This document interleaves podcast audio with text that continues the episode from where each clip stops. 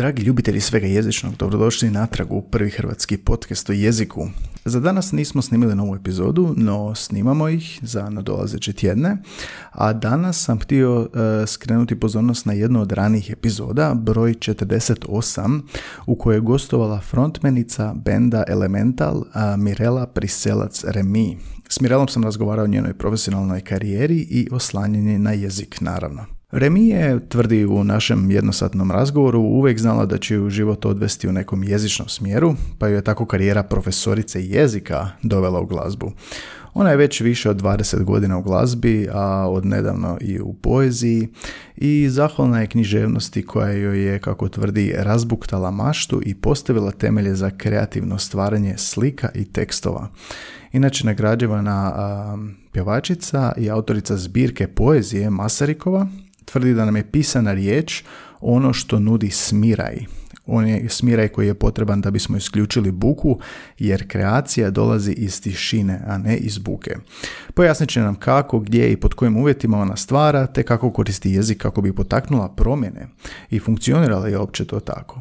Tako da bacite uho na lekcije koje nam donosi Rémy, a ako vam se epizoda svidi, potražite i starije epizode koje su snimane tamo davne, već sad 2020. godine, osobito ako ste se tek priključili našoj jezičnoj zajednici. Ako ste ovdje zbog gosta, to je super i hvala vam, ali imamo i odličnih samostalnih epizoda u kojima Anja, Ines i ja obrađujemo jezične teme poput etimologije, određenih riječi, slogana, frazema, bajki i puno toga već sada u 155 epizoda.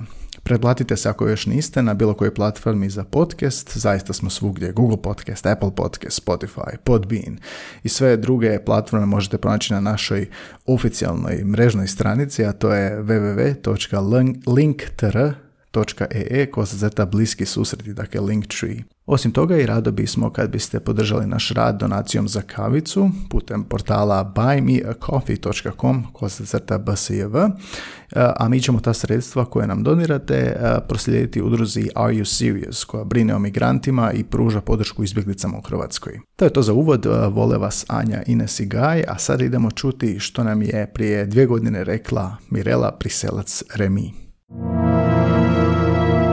Bliski susreti jezične vrste.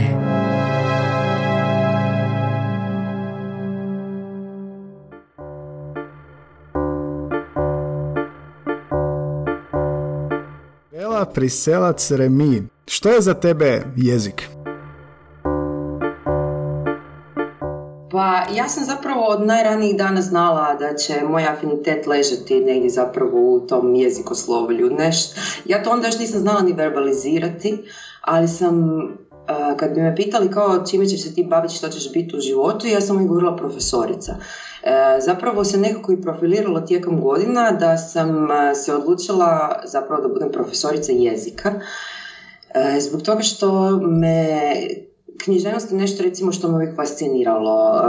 Ja sam bila jedna od onih klinki koje su vječito posuđivale knjige iz knjižnice i zapravo suprotno ovoj nekoj možda i imidžu i percepciji koju ljudi imaju mene u mom nekom javnom djelovanju. Ja sam zapravo dosta tiha osoba koja u principu najviše u životu voli sjesti čitati knjigu ili na neki drugi način provoditi u tišini i ono sama sa sobom razmišljati ili o poeziji ili o nekim stvarima o kojima ću pisati, tako da je jezik zapravo nešto što mene oduvijek opsjeda, što nisam zapravo ni znala u tim nekim mojim malim sitnim godinama da će mi kasnije postati nekim životnim pozivom. Tako da jezik je za mene neodvojiv od moje najveće strasti koja je muzika. Mm-hmm. Zbog toga što istovremeno i skladam i pišem i na neki način uparujem taj jezik s ritmom, uparujem taj jezik s melodijom i zapravo trudim se na neki način stvoriti bolji svijet prvenstveno sebi u glavi, a onda i u okolini ljudi s kojima obitavam, s kojima boravim. Mm-hmm. Mogu se povezati s time, pogotovo kad si rekao sad ovo za književnost i totalno se sjećam ono i kao klinac kad si pa ono prvi put čitaš neke bajke ili knjige. Što misliš zašto je to tako privlačnost ta jaka bila jeziku, pogotovo u obliku književnosti? Pa ja mislim prvenstveno da, dobro, ok, treba za ljubav prema književnosti, ljubav prema pisanju riječi, zapravo treba biti i dobra okolina. Trebaš imati sreću da odrasteš u obitelji u kojoj se recimo njeguje to čitanje. Ja sam po tom pitanju možda nekakva crna ovca, zbog toga što su moji roditelji ja sam zapravo iz jedne radničke obitelji u kojoj nije bilo previše vremena za čitanje, ali ono što su mi usadili je ta rečenica koliko znaš toliko vrijediš. I to je neka zapravo deviza koja je meni konstantno bila ponavljena tijekom djetinjstva i ja sam zapravo shvaćala da to znanje, to jest tu vrijednost, mogu dobiti ako čitam knjige. Osim što sam dakle na neki način smatrala da dobivam svoju neku, da stječem neku svoju vrijednost, te knjige su mi otvorile i zapravo nevjerojatnu mogućnost imaginacije.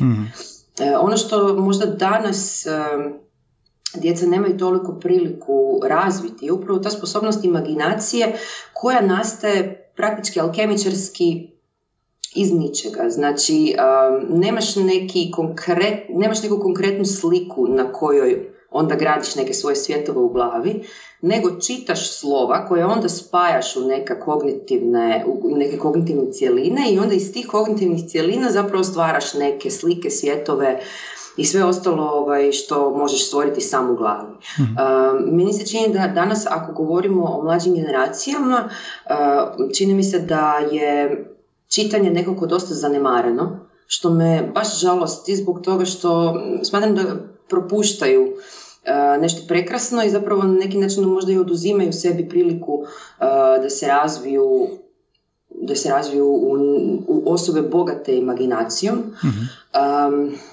Makar, eto, možda griješim, možda će ova generacija koja je više orijentirana ka videu, ka pomoćnim slikama, biti bolja i maštovitija od nas, ali to će nam tek budućnost pokazati. A misliš li onda da uslijed nedostatka tog čitanja ili drugačijeg svijeta trpi to neko sposobnost stvaralaštva, stvaranja u bilo kojem pogledu, može to biti umjetničko ili poduzetničko, i može li se uopće to onda podučavati, tipa recimo izvlačiti iz ljudi, i je li to nešto uopće čime bi se recimo pedagozi ili profesori trebali baviti? Pa mislim da bi definitivno trebao biti fokus na toj nekoj pisanoj riječi, jer ja zaista vjerujem, ja na svom vlastitom primjeru mogu reći da je meni dao široki vokabular, dao mi je tu mogućnost imaginacije, dao mi je tu slobodu, dao mi je slobodu da zamišljam, slobodu da izmišljam, a zapravo pisanje jeste to neko izmišljanje nekog novog sadržaja.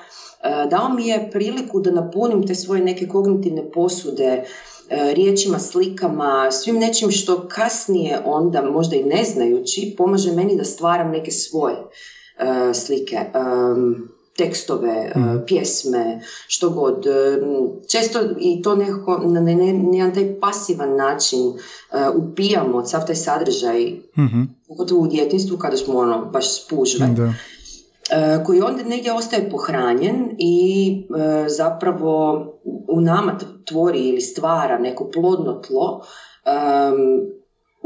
da kasnije u trenutku kada nam dođe inspiracija da stvorimo nešto svoje, imamo odakle povući. Ne mislim da je možda današnja generacija koja je više okrenuta digitalnome i videu, ne mislim da ima bolju ili lošiju priliku, to kažem, kao što sam rekla u prošlom pitanju, to ćemo tek vidjeti kakav će biti ishod toga. Ali mislim da svakako se ne smije zanemariti ova pisana riječ, jer čini mi se da je ona ta koja nudi jedan smiraj koji nam je nužno potreban u ovo ludo doba u kojem svi imamo pozornost koja traje 15 sekundi i nakon toga tražimo neki drugi, novi, bolji, jači podražaj.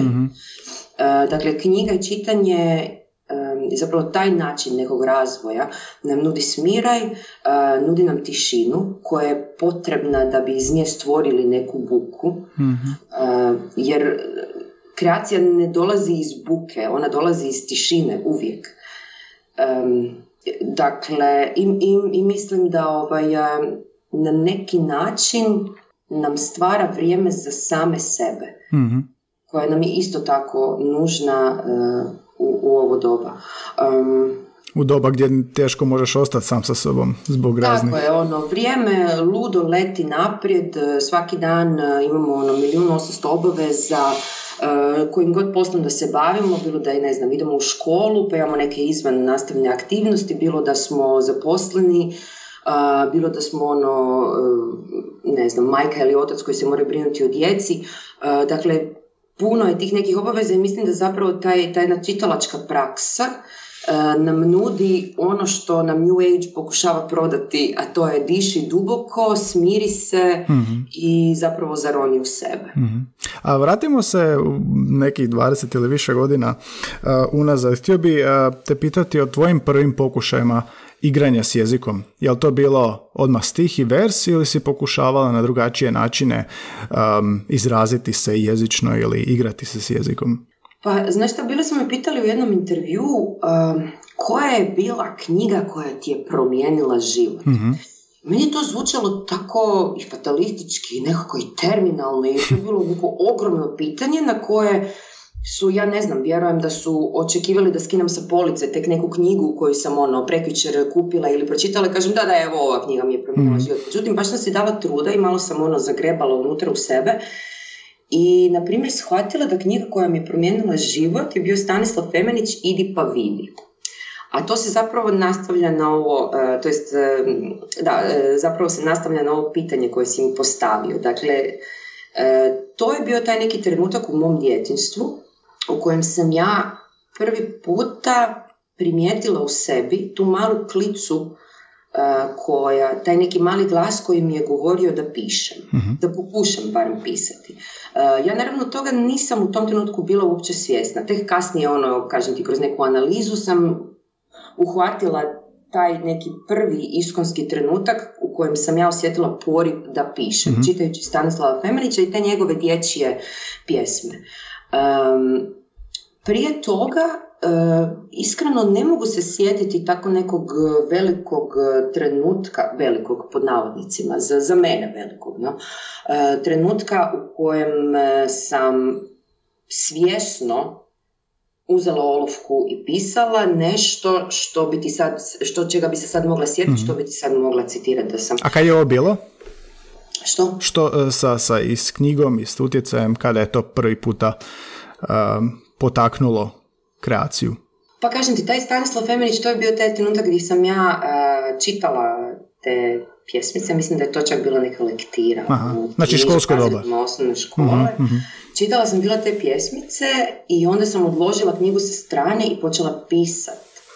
I ne sjećam se što sam pisala, ali se sjećam točno atmosfere koja je bila, koja iz nekog ruskog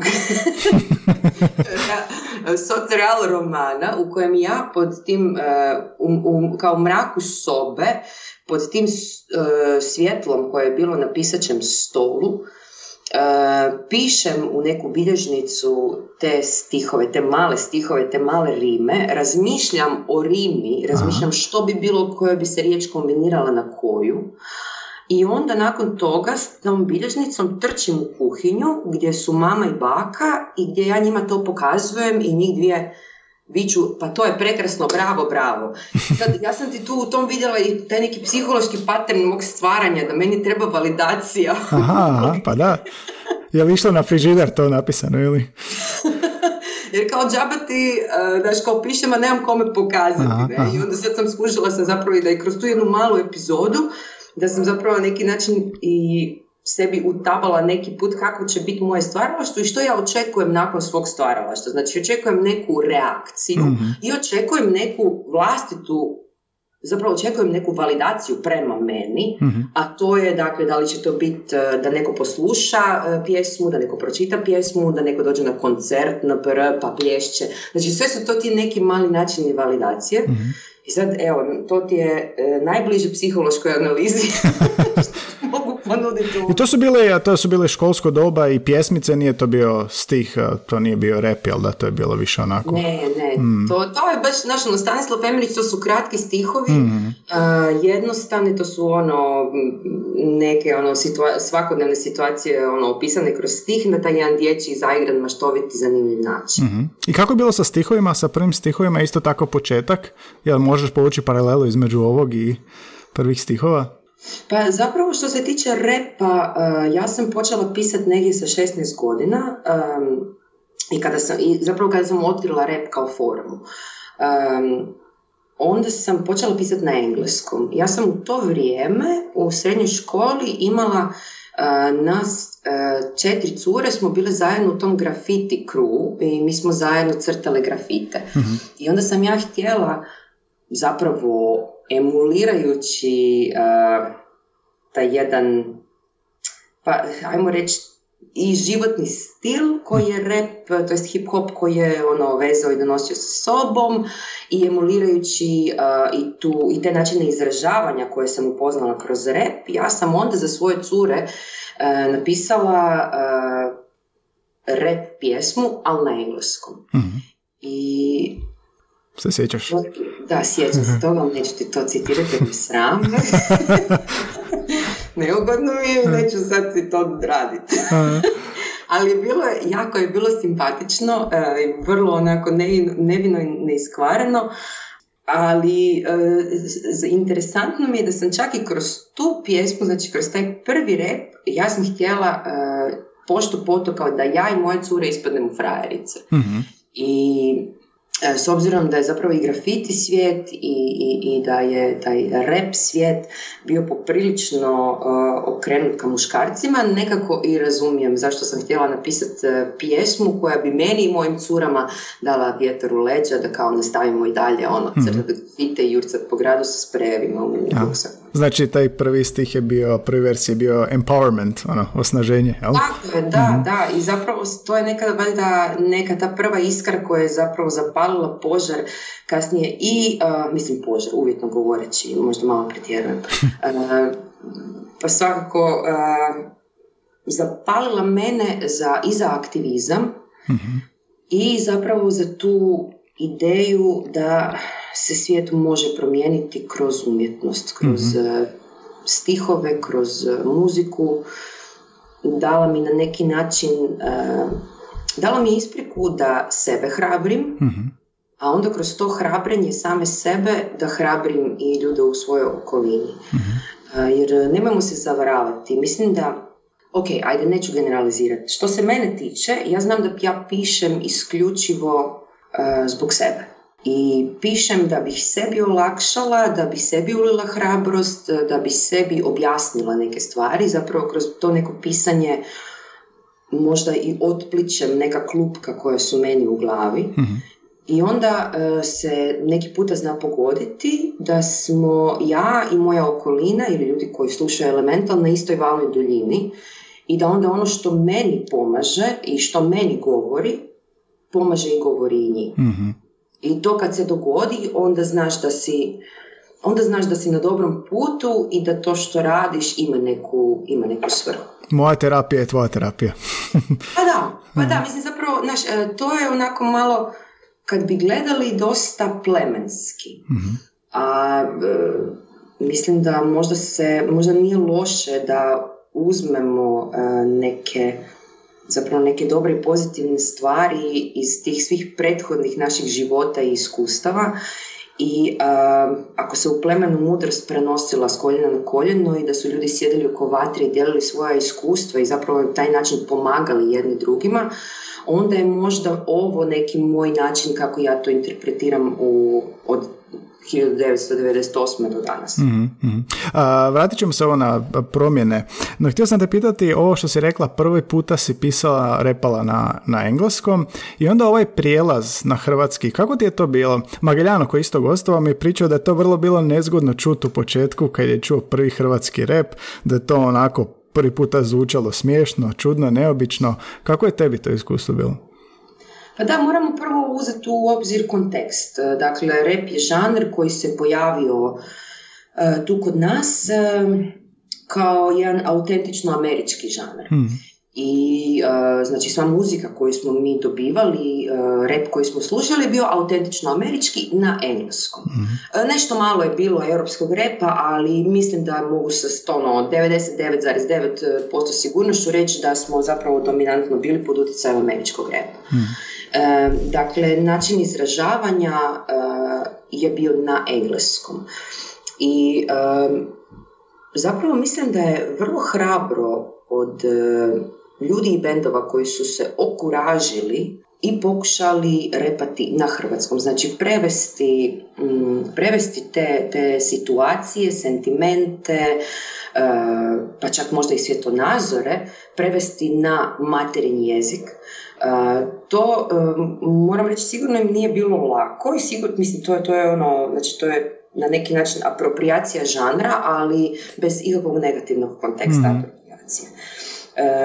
Što je u krajnjem slučaju utemeljilo rep u Hrvatskoj, da nije bilo tih ljudi koji su se prvi okuražili da pokušaju repati na hrvatskom, ne bi im bilo hrvatskog repa.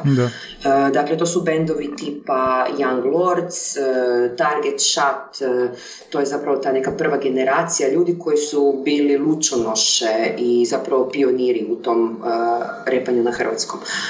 Onda moje okretanje ka repanju na hrvatskom, na materinjem jeziku je bilo nakon što sam čula pjesmu koju je nekolicina zagrebačkih repera napravila za Radio 101, vrijeme kada su bili protesti, kada se Radio 101 pokušavao ugasiti, to HDZ ga je pokušavao ugasiti. Ja sam bila čula tu pjesmu, ja ti ne mogu opisati razinu uzbuđenja koju sam osjetila i samo sjećam da mi je bila u glavi rečenica, pa ovo se može, ovo se zbilja može. I zapravo slušajući tu pjesmu, to je znači pjesma koja se, mislim, se zove 101. Ona čak nema sad neko, znaš, ono pretensivno ime, vrlo jednostavno opisuje zbog čega je nastala i što radi. Kad sam tu pjesmu bila čula, nakon toga sam uzela papir i počela pisati na hrvatskom. I nakon toga jednostavno nisam stala. I sjećam se davnih dana još da sam vodila neku raspravu sa Ivanom Husar, koja je govorila da neke riječi hrvatski jednostavno ne zvuče dobro kad ih se pjeva. I da za taj žanr, znači hip-hop i R&B, da bi bilo bolje da pijamo i da repamo na engleskom, jer kao to bolje zvuči. I znam da sam ja njoj bila mislim da sam možda imala 17 godina i bila sam u vrhuncu svoje bahatosti. Bunta. Da, ja sam njoj bila rekla, gle, ako znaš i na metli. Tako da, ako hoćeš pjevati jebem ti mater, a ako imaš talenta, otpjevat ćeš u pjesmi jebem ti mater, a da zvuči do jaja. Tako da, to je otprilike na jedan dosta vulgaran način, ali sublimira moje razmišljanje i dan danas. Mislim da jezične barijere nema, materinji jezik je onaj u kojem se najbolje snalazimo, s kojim najbolje baratamo i tu naprosto... A mislim da ti se dogodilo tipa, pošto smo, to kako si rekla, uzori su američki diskurs, izbor riječi, izrazi, i onda želiš to reći na hrvatskom, a možda ti fali. Jesi razmišljala na engleskom ili si razmišljala na hrvatskom u početku? Ne, razmišljala sam na hrvatskom. Znači od momenta kad sam napisala taj prvi tekst na hrvatskom, kad sam uvidjela da se može, zapravo kad sam čula i od Šate, od Targeta, i od svih bize koji su bili na toj pjesmi, da se može, u meni više nije postojalo ni zrnce sumnje treba li ili ne treba. Znala sam da treba i da se može i da je to to. I zapravo je fenomenalno koliko je cijela ta rap scena izmislila i svoj vokabular, to što kažeš, znači neke fraze koje su neprevedive i zapravo zvuče dosta neuvjerljivo kad bi se išlo prevoditi neka fraza iz američkog repa. Momci i djevojke koji su tada radili rap, zapravo u tim nekim pionirskim danima, su zapravo stvorili jedan cijeli svijet, jedan cijeli diskurs novih riječi, novih fraza, koje su onda kasnije ušle u, ajmo reći, opću uporabu. Naprimjer, Kaj ima lima je pjesma koja je pjesma Trem Elevena, koja danas kao fraza je u jeziku. Naprimjer, Veseljko je pjesma koja je pjesma TBF-a, a koju ćemo danas koristiti normalno u svakodnevnom jeziku. Možda više čak u slengu, ali ok. Ali mislim da su svakako, da je rap obogatio taj jedan fundus i hrvatskih fraza i hrvatskih riječi i mislim da se zapravo malo o tome govori, a da je ono, ta neka ostavština, a i da, mislim i dan da se još to uvijek stvara, mislim da je ostavština ogromna. Kad kreneš pisati, odnosno je li to taj intiman proces kao ona pjesmica u mraku ruska što si nastala, je li dalje imaš određene uvjete u kojem stvaraš ili si s karijerom sve više postala onako fleksibilnije u smislu šetam i padaju mi na pamet ideje za idući stih ili baš mora postojati ona intimna atmosfera? Pa kod mene zapravo sve što sam dobro stvorila u životu sam stvorila u mirovanju. Ta neka inkunabula, ta neka ono prva ideja, uvijek ti neki ono prvi zapisi uvijek nastoje u mirovanju. A onda kasnije kroz aktivno djelovanje to nešto malo intimno, nježno, a neki puta i bezobrazno i koje zahtjeva, tek kad se pređe u akciju onda ona zabljesne u nekom svom punom sjaju i doživi, to jest ispuni neku svoju svrhu.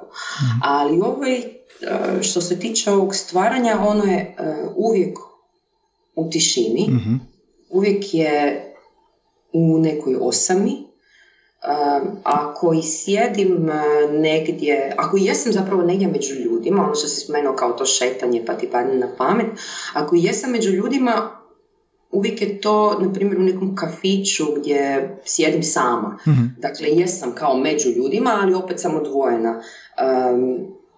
Zapravo nisam ono od onih pjesnika ili tekstopisaca koji, znaš, kao mogu stvarati u nekom potpunom kaosu. Meni baš treba ono da se odcijepim, da nekako porazgovaram sama sa sobom i da onda to zapišem.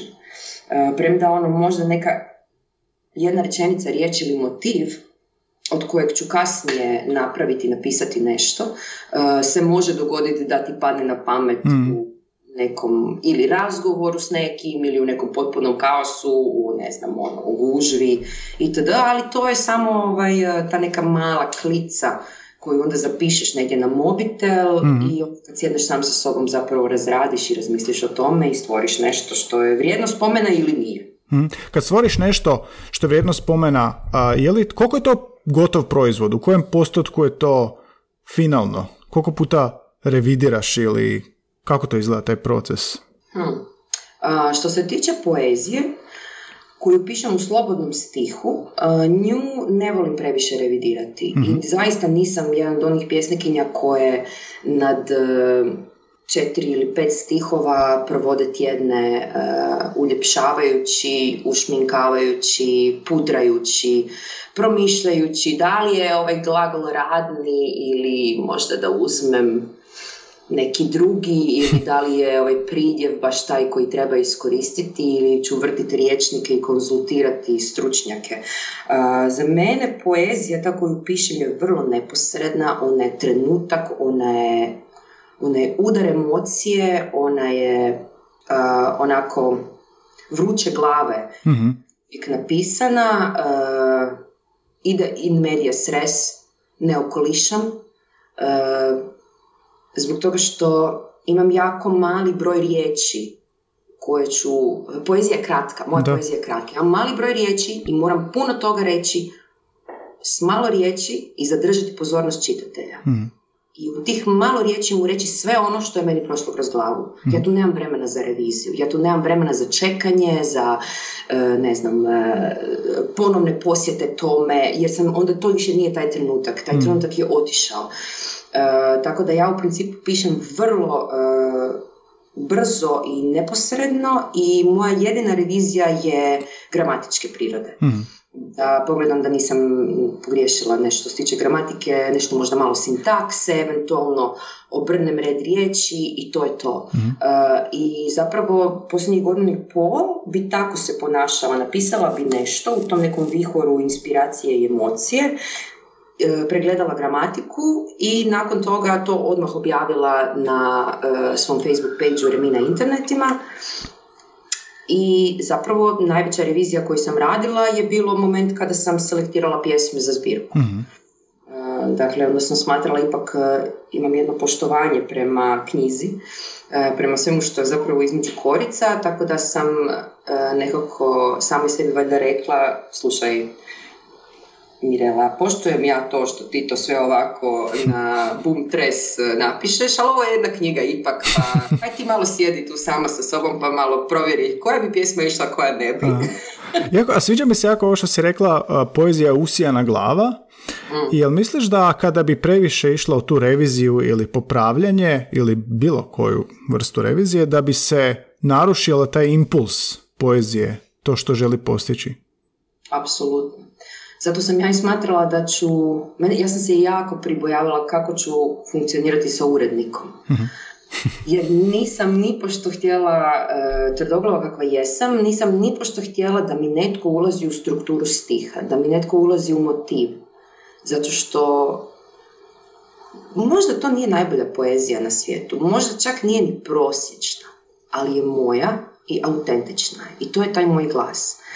I zapravo sam se nekako pribojavala da ću naići na urednika koji će mi reći ne i koji će mi dati zbirke Cesarića i ne znam, Vesne Parun i reći mi evo daj si malo prouči klasike pa onda dođi sa svojom zadačicom. Već vidim da to ne bi funkcioniralo. Ali mislim, nisam zapravo htjela imati... Zapravo sam htjela imati tu neograničenu slobodu, jer ne pišem pjesmu, ne bavim se poezijom zato što mi je to pod mus. Ne bavim se poezijom da prehranim obitelj. Radim to zbog sebe, zbog svoje satisfakcije i želim da to onda bude autentično i moje, kako god bilo. I onda sam imala veliku sreću što sam u VBZ-u zapravo se spojila sa urednikom Markom Pogačarom. Koji je jedno beskrajno, predivno biće koje mi je, znači na moju prvu selekciju došao i rekao, ovo je jako dobro, nećemo mi tu imati puno posla. Magične riječi. I to me to ohrabrilo. Znaš, jer sam ja naravno došla sa najgorim scenarijom u glavi. Ove će me sad iskrižat, poslat će me k vragu, reći će glamuzini da šta si ovo uzeo da objavljujem ovu glupost. Tako da bilo mi baš, pao mi kamen sa srca. Pa da. Kad mi Pogačar rekao da je to dobro i da to ima smisla i da ćemo imati zapravo malo posla i zapravo nismo imali previše posla. Nekako smo se najviše, ajmo reći, sporili oko redoslijeda pjesama. Ja sam imala neki svoj ritam u glavi, zato što svaka pjesma u tom nekom nizu, po meni, mora imati svoj ritam i svoj flow. Da. A on možda ima neku drugu viziju, tako da ja sam pokušavala tu možda taj neki moj reperski moment flowa i ritmike profurati i kroz zbirku. Ja kad čitam tvoju zbirku, ja zamišljam taj flow, taj plov u glavi tvojim glasom. A zašto si se okrenula poeziji i što ti to poezija pruža da rep nije mogao? Zbog toga što rima, koliko god da mi je dobro ga u životu dala, jednostavno osjećala sam njezina ograničenja. I osjetila sam da mi rima usporava ovu, to jest da mi na neki način malo i gasi vatru koja mi je trebala, zbog koje sam zapravo krenula pisati poeziju. Onaj moment usijanosti glave o kojem smo pričali. Kada tražiš rimu, onda nužno moraš stati i razmisliti o rimi. A slobodan stih je, on ti nudi da zapravo na jedan sofisticirani način zapravo tijeka misli. Kao da pišeš roman tijeka misli, ali zapravo pišeš poeziju tijeka misli. Dopuštati tu brzinu. i dopuštati samo ono to ferceranje raznoraznih ideja i onda ih možeš ono vrlo neposredno i zapisati, dok rima ipak zahtijeva da sjedneš, razmisliš, osim toga, znači nakon 7 u tom trenutku albuma sa Elementalom, ja sam se nekako zadala za zadaću da ne ponavljam rime. Mm-hmm. Znači da se ne dogodi da neka rima koju sam već prije negdje upotrijebila, da ju opet ponavljam, kao uvijek pokušavam nekako biti fresh. I onda znači to su zapravo ono velike konstrikcije koje imaš nad glavom, to su neke te nagve koje te onemogućavaju da slobodno trčiš, a meni je poezija baš bila taj neki slobodan trk. Mm-hmm. Pa na neki način, da, znači ta rima su okovi, da, nisi uopće slobodna, koliko god se ono govori koliko je rap slobodna forma, zapravo rima dosta uvjetuje to, aha. Da, jer baš moraš naći, naravno uvijek možeš posegnuti za fonetskom rimom, ne moraš baš ono doslovno, ali mislim da je zapravo ta, ono, slobodan stih da je daleko kvalitetniji za neposredno izražavanje emocija i stanja, makar mislim ono i to pisanje u rimi, bez obzira da li pisao za neki rap tekst, znači kao tekstopisac, ili pisao poeziju u rimi, može isto tako biti inspirativno zbog toga što neki puta upravo ta konstrikcija rime i upravo ta jedna jedina riječ koju si odabrao da ćeš rimovati na nju, ti zadaje smjer u kojem će ti pjesma ići. Mm-hmm. Tako da na neki način jezik je taj koji te usmjerava i koji na neki način kristalizira te tvoje misli. Neki puta zato što ne možeš smisliti bolje, a neki puta zato što to što si smislio je najbolja solucija. Aha. Da. Ok, što se tiče angažiranosti u stihu i u repu, vi imate kao Elemental dosta angažirane pjesme, društvena zbivanja, solidarnost. Bili su mi ovdje ja Zmaj koji i radi ove fotomontaže i Magellano i Borna Sor, satiričar. Svi su oni rekli kao jezik nam je oružje jer jezik nam je način za potaknuti promjene. Ne želimo biti zabavni koliko želimo više napraviti nešto da potaknuti promjene. E sad, to je onako zvuči plemenito i dobro i ono što sam te htio pitati je li to zapravo onako neka romantična utopija koju mi volimo misliti da je ostvariva kroz jezik zapravo napraviti promjene, ili si često bila i dobila dojam da je zapravo napravilo promjene to što si pisala i radila? Pa, kod mene nije samo jezik u pitanju taj koji radi promjene, nego zapravo jezik i muzika kombinirano. I da, ono, slažem se sa kolegama, i kod mene je to nastojanje da učinim ovaj svijet boljim, upravo kroz to neko moje sve pisanje i stvaranje muzike. Međutim, ne jednom sam se susrela sa zidom i ne jednom sam shvatila da ono što pišemo može biti samo poticaj za neku revoluciju pod navodnim znacima, ali da nikad ne može biti sama revolucija. Znači, naše to djelovanje može raditi na osvješćivanju, ali sad neku značajniju promjenu u društvu ne može sam jezik napraviti. Ne može napraviti jedna pjesma, ne može napraviti jedna ilustracija. Onu pravu revoluciju moraju ti osvješteni ljudi koje se ti možda uspio nekako potaknuti kroz taj jezik, kroz svoju pjesmu, ili kako god drugačije umjetnički djeluješ, tu revoluciju moraju ti onda osvješteni ljudi izaći na ulicu i napraviti dar-mar. Mm-hmm. Tako da, meni je, znači, malo mi, nekako sam, u nekom momentu sam se malo osjetila i razočarano, jer sam shvatila da moje djelovanje ima svoje ograničenja. Mm-hmm. I da koliko god bi ja htjela učiniti svijet boljim, kako bi se reklo, there is so much I can do. Mm-hmm. Preko neke granice ne mogu ići. Dakle, umjetnost osvještava, ali ona nije revolucionarna, nije revolucija. A mali koraci, male promjene koje si primijetila, tipa ti se neko javio pa rekao, vidiš, zahvaljujući ovom tvome, ja sam sad napravila ovo ili ono, male stvari, jel?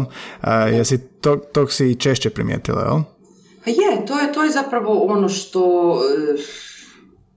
što najčešće dobiješ natrag, kao taj neki feedback, kao povratnu informaciju. I to je ono što te gura naprijed, ono što ti daje do znanja da to što radiš ima nekog odjeka i smisla. Meni se većinom javljaju zapravo djevojke i žene koje su u raznoraznim situacijama gdje je prema njima bila ili izvršena nepravda ili su se našli u nekoj situaciji obiteljskog nasilja ili su se našli možda u situaciji gdje su izašli iz ormara. Tu se zapravo, što se tiče te teme, mi se obraćaju i djevojke i momci. To su te neke reakcije u kojima si nevjerojatno, to jest neke te situacije, momenti u kojima si nevjerojatno ponosan na svoj bend i na to svoje djelovanje, osjećaš se društveno korisniji nego inače. Shvaćaš da promjena kreće od tog malog talasa. Shvaćaš da je jedini način da promijeniš svijet, da promijeniš ljude oko sebe, da na njih utječeš. U tom trenutku, to su trenutci u kojima, na primjer, čitaš tu poruku koja ti stigla na Facebooku, negdje i plaćaš. Zbog toga što razmišljaš kako radiš najljepši posao na svijetu, koji nekome može pomoći, koji je pomogao tebi i koji sad pomaže nekom drugom. I to je jedan od razloga zašto obožavam ovo što radim i zašto sam beskrajno tužna zadnjih nekoliko mjeseci, jer nemam izravan kontakt sa publikom, ne mogu stati na pozornicu i raditi ono što najbolje radim. Znači onda i velika odgovornost ti je uvijek na pameti kod pisanja, ali i poezije i stihova pogotovo koje će čuti ljudi koji se već nekako u ovom trenutku oslanjaju na tebe. Ne, nemam nužno taj osjećaj odgovornosti. Rekla sam ti bila na početku da odmah sam ti stavila karte na stol i rekla sam ti da ja pišem zbog sebe. Isključivo, prvenstveno zbog sebe, a onda zbog svega ostalog. Dakle, nekoliko puta su me pokušali pozvati na red i reći mi da pjesme koje ja pišem da bi trebale biti ovakve ili onakve. Zapravo su me probali nekako cenzurirati, makar to zvuči dosta ovako ozbiljno, ali nije bilo tako. Neki prijatelji, poznanici, ljudi iz muzičke industrije koji su mi pokušavali objasniti da ja ne mogu u javnom prostoru otvoreno progovarati o seksu, da, na primjer,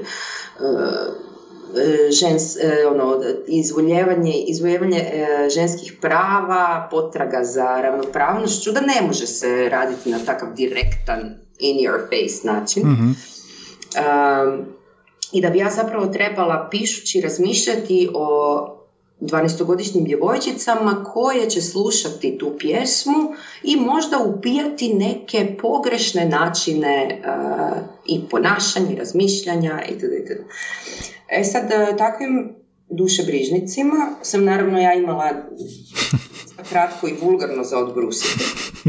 Zbog toga što jednostavno ne želim sebi staviti nad glavu takvu zapravo prijetnju. Ne želim sebe ograničiti promišljanjima o tome kako će netko interpretirati moju pjesmu.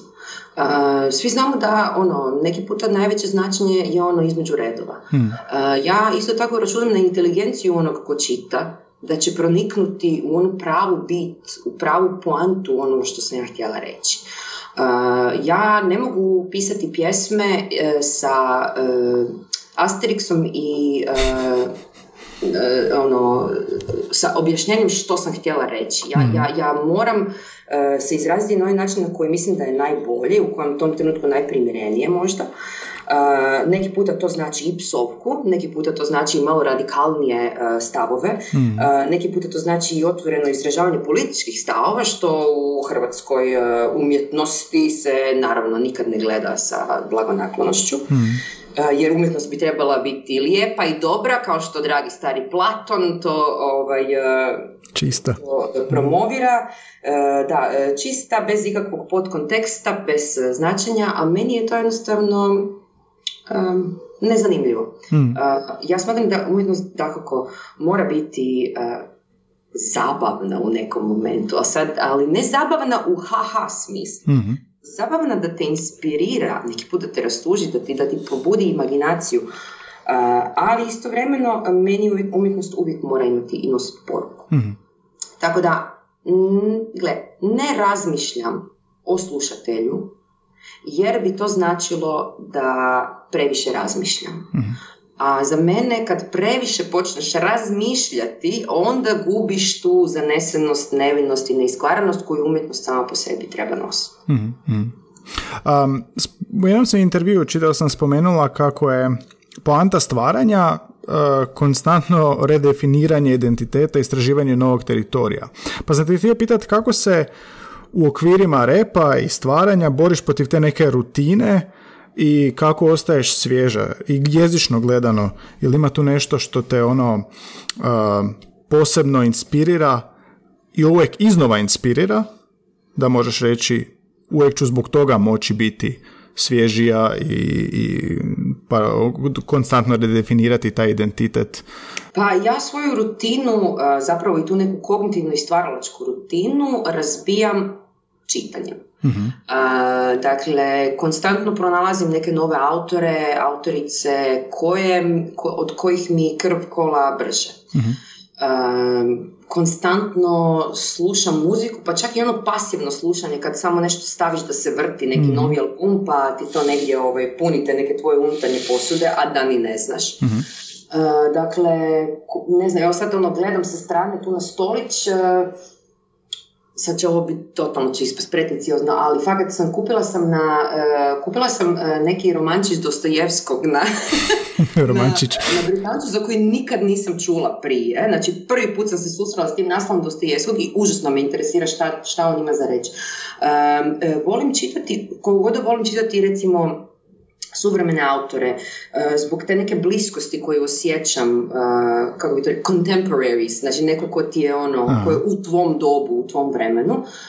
Koliko god volim čitati njih, zbog te neke srodnosti i osjećaja prisnosti, jer koristimo isti leksik, koristimo iste fraze, imamo slične probleme, razmišljamo na sličan način, tako volim zapravo zagrebati malo u prošlost, čitati prijevode, na primjer, čitala sam mislim da je prijevod Kamija koji je pisao Tin Ujević. I sad nisam sigurna točno čega, jer je to bilo u doba korone kad mi je pozornost bila na 20% potencijala i što god bi pročitala samo bi ušla i izašla, jednostavno nisam uopće bila fokusirana, nisam se mogla koncentrirati. Interesantno kako govorim doba korone kao da je prošlo. Da. Znakovito. Ali volim čitati možda čak i te neke starije autore i volim čitati prijevode koje su pisali pjesnici.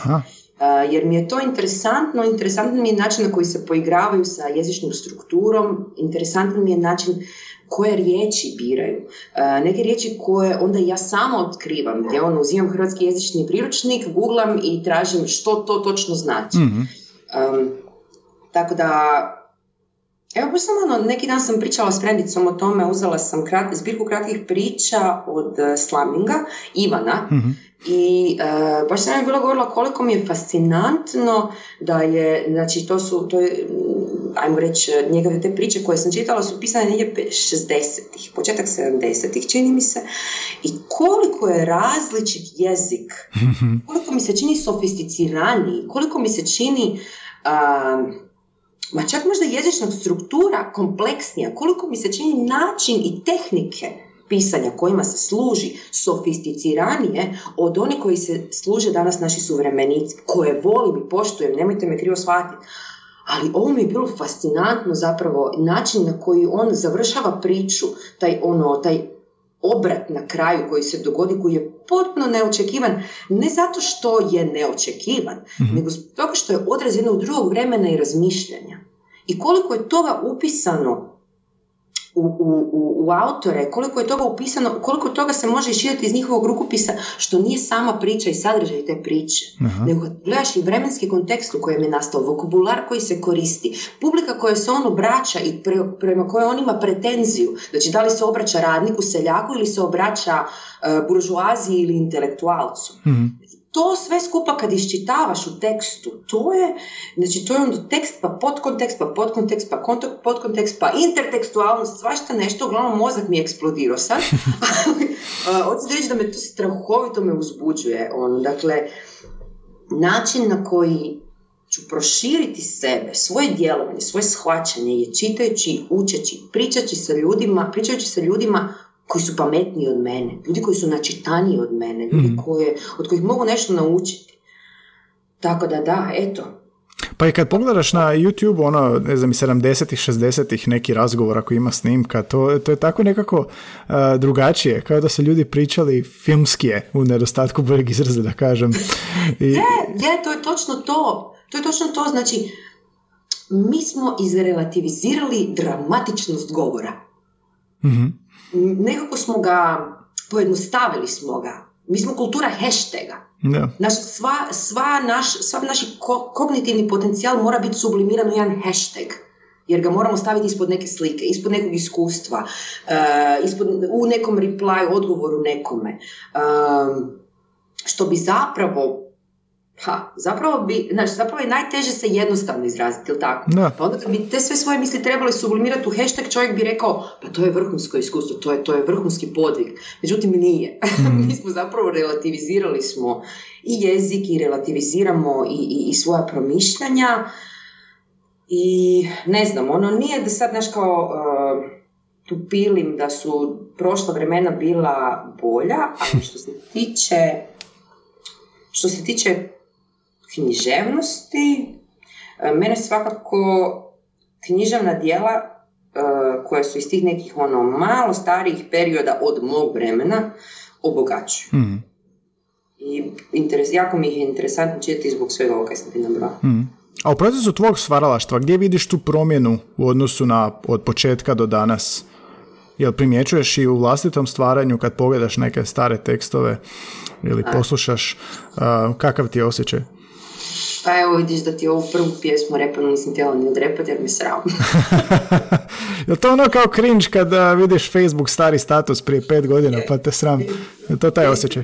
U tom trenutku se misli da si najpametniji na svijetu i da je to nešto najbolje što si napisao i što se tiče Facebook statusa najhumorističnije na svijetu. Evo, tu sad zašto ja nemam stand-up show? Ja. Međutim, ali to je dobro, to je zapravo znak da napreduješ, da si se pomaknuo od tog nekog starog ja koji je bio prije 3-4 godine i to je sasvim normalno i zapravo pohvalno.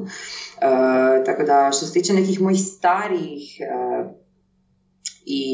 pjesama, što se tiče i uglazbljenih i ove poezije starije, osjećam veliku razliku između onoga što pišem danas i onoga što sam pisala prije 10 ili 5 godina, ali to mi uljeva zapravo neku nadu da ću i za 5 godina gledati ovaj intervju i govoriti sebi, pojma, ti nisi imala. Kako to obično biva. A kako vidiš, recimo, promjene u repu? Tipa, ja sam isto ova generacija Trem 11, recimo, taj dio. To je meni bio prvi susret, pa onda kasniji srpski rep. Današnji klinci imaju, ne znam, High Five, Kukuks. Kako vidiš promjenu repa kroz godine? Kako se hrvatski rep i rep regiona mijenja? Pa, znaš šta, ja sam više manje napustila taj brod prije par godina, tako da sad samo sa obale promatram plejadu. Promatram zapravo flotu razno raznih brodova koji prolaze pored. Što se tiče repa i rep scene. Dakle, mogu ti samo dati taj neki uneducated komentar sa strane. Jer nekako se ne osjećam više tkivom nekako te rap scene, nego se smatram muzičarem, a bez žanrovskim muzičarem. Dakle, što se tiče...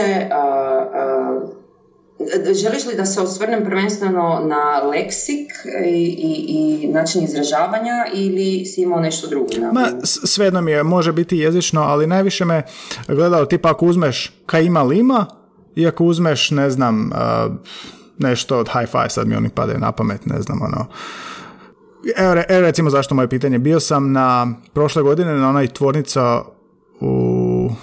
Kako se zove onaj rap festival 2-3 dana u tvornici? Drito iz tvornice. Da, bio sam na tom.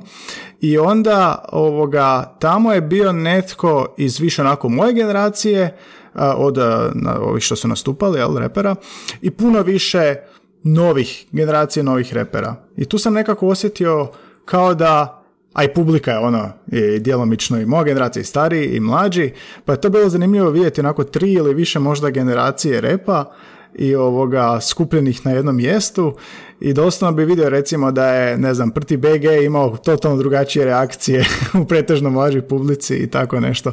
Pa sam mislio možda i, jel ti primjećuješ to, jel primjećuješ tu možda nešto jezično gledano ili muzički, kakav je tvoj doživljaj? Samo znaš kaj, za odgovor na ovo pitanje bi mi trebalo onak pol dana. Blago-glagoljiva, as is. Dakle, ajde, probat ću nekako to ukratko. Naravno da postoji ogromna razlika između repa koji je bio početkom 2000-ih i današnjeg repa. I sad to 20 godina, sad mi je teko... pa to je 20 godina, sad sam teko osvijestio. Pa da, drugi su protagonisti, a ti protagonisti imaju drugačije svjetonazore i imaju drugačije svoje društvene migracije, imaju drugačije ciljeve, sve se to reflektira kroz... Pa ono sve što sam ti pričala sad o tim nekim možda starijim autorima, pa kao kada se kroz njihov tekst može iščitati kome su se obraćali, što su htjeli, koji su vokabular koristili i zašto. Sve se to također može iščitavati i u repu, pa onda... Znači, naravno da se tu vide velike razlike, jer su to posve drugačije generacije. U 20 godina se promijenilo što šta, pa bilo bi suludo da se nije ništa promijenilo u načinu izražavanja kroz rap. Kad govorimo o trapu, to je drugačiji žanr. Znači, što u književnosti, ne znam, imamo različite žanrove i onda ne možemo zapravo uspoređivati avangardu, dadaizam sa, ne znam, neoklasicizmom ili romantizmom. Ili ako bi uspoređivali, onda bi našli ogromne razlike i zapravo bi ta bitka bila izgubljena u samom startu. Ne možemo komparacijom sad ne možemo raditi komparativnu analizu repa i trepa, jer su to dva drugačija žanra koji nose svoje osobitosti, svoja pravila, svoj drugačiji flow, svoj dijapazon tema koji je drugačiji. E sad tu onda se upliče i stvar ukusa. Što je nekome po ukusu? Da li netko smatra da je netko koji je recimo prije slušao rap, da li smatra da je trap previše simplificiran, da poruke koje nude nemaju dovoljno dubine, da... Ali to ide iz pozicije koja je unapred obojana, to ide razmišljanje iz pozicije repera koji već ima neki preconceived notion oko toga što bi za njega muzika, rap trebala značiti i donositi. Onda imaš tu cijelu drugu generaciju, to jest mlađu generaciju, noviju generaciju, ne mora biti nužno mlađa, nego novija generacija, koja nije slušala rap, ali im se sviđa trap zbog toga što je jednostavan, zbog toga što je iznimno ritmičan, zbog toga što ima taj sve prisutni bas koji ne samo da te pokriče ti unutarnje organe. Znaš, jednostavno prekompleksno. Da, prekompleksno pitanje. ne možemo, ono neki put možda, znaš, ono, imam osjećaj kao da ono, ljudi vode te jalove bitke i ono, uspoređuju kruške i jabuke u svim tim threadovima na Facebooku, pokušavajući komparirati rap i trap. Ljudi, to nisu isti žanrovi, mm-hmm. Znači to je ono, doslovce idemo uspoređivati, ne znam, da se niko ne uvrijedi... ne znam, Shakespearea i Jane Eyre, mm-hmm, ne znam, mm-hmm. Idemo uspoređivati dadaiste i Ferića, ono, znači, mislim... Možda onda da okrenem, što im je... Komparativnu analizu na svemu. možda da okrenemo i onda je bi se dalo povezati što je i dalje isto kroz sad taj rap. Zadržimo se samo na repu. Jel imaš osjećaj da i dalje nas u hrvatskom repu veže isto ili je to isto kompleksno? Pa, ja mislim da je i dalje prisutan taj duh aktivizma u repu. Mm-hmm. Ta ipak da se kroz pjesmu provlači neka poruka. Mislim da je to nešto što je uspjelo preživjeti sve promjene od, ne znam, tipa 97. kad je izašao prvi Blackout Project, mm-hmm. koji je bio kao, ajmo reći, neko prvo službeno možda izdanje, do dana današnjeg. Znači, ta neka želja za promjenom, za aktivizmom, za nekim boljim svijetom, mm-hmm. i masan bas povezan sa teškim ritmom. Mm. Ok, evo za kraj bi te još pitao dva pitanja. Prvo je, je li ima nešto što bi u karijeri htjela još stvarati, vrstu stvaralaštva koju možda još nisi ili nisi dovoljno istražila, je li ima nešto što te još goni, a da je drugačije? Da, sad trenutno sam dosta opsjednuta sviranjem gitare, što sam napustila negdje u 13. godini kad sam završila nižu muzičku. Mm-hmm. I onda sam se gitari vratila prije par godina i sad pomalo nešto natucam i sviruckam. I napravila sam stanoviti broj pjesama koji želim sad snimiti na jesen i izbaciti to kao taj neki mm-hmm. mali albumčić koji je sazdan od tih vinjeta, jer... A mislim, ne znam, nekako cijelo vrijeme umanjujem važnost toga da sebi ne bi stvorila pritisak. Obrambeni mehanizam.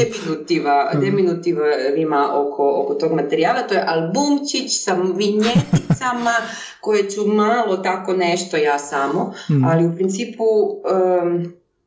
se jako veselim tome i ona prava istina je da me užasno strah toga, mm-hmm. jer je to opet iskorak iz moje sigurne zone i opet iskorak u nešto novo u čemu nisam do sad ni sebe vidjela, ali nekako osjećam da mogu, da sam dovoljno sad sazrela i da imam dovoljno znanja i umjeća da mogu tako nešto iznijeti na svojim leđima. Mm-hmm. Želim i dalje promovirati tu svoju zbirku poezije Masarikova, mm-hmm. Koju bi zapravo htjela napraviti jedan kratki showcase, neki nastup koji bi kombinirao i to sviranje gitare i te pjesme na gitari i čitanje poezije. Mm-hmm. Znači neću opet ništa zaraditi od toga, ali će bar će biti puštiti. Barem je stvaralaštvo. Da, samo marginalne žanrove. Ja čujem marginalni žanr, meni odmah srce zakuca. E pa to je to redefiniranje, to je to novo. E, tako je. Da. A osim toga, prije jedno 2 godine smo započeli s radom na nečem što se zove Jato, koji je pak moj bend kojim varam Elemental. To je moj bend ljubavnik. I, ali dosta loše varam jer sam svima u bendu rekla da imam ljubavnika. To je otvorena veza. Ali to je nešto što stvaramo zapravo u ovim pukotinama vremena kad ne stvaram za Elemental, kad ne stvaram poeziju, kad ne stvaram za ovaj solo album, onda se bavim Jatom i mi tu već imamo 10-ak pjesama koje treba snimiti vokale u studiju i onda krenuti prionuti na posao produkcije i miksa. To je zapravo nešto što smo nazvali Future chansona, zato što ima taj neki šansonjerski intimni touch, mm-hmm.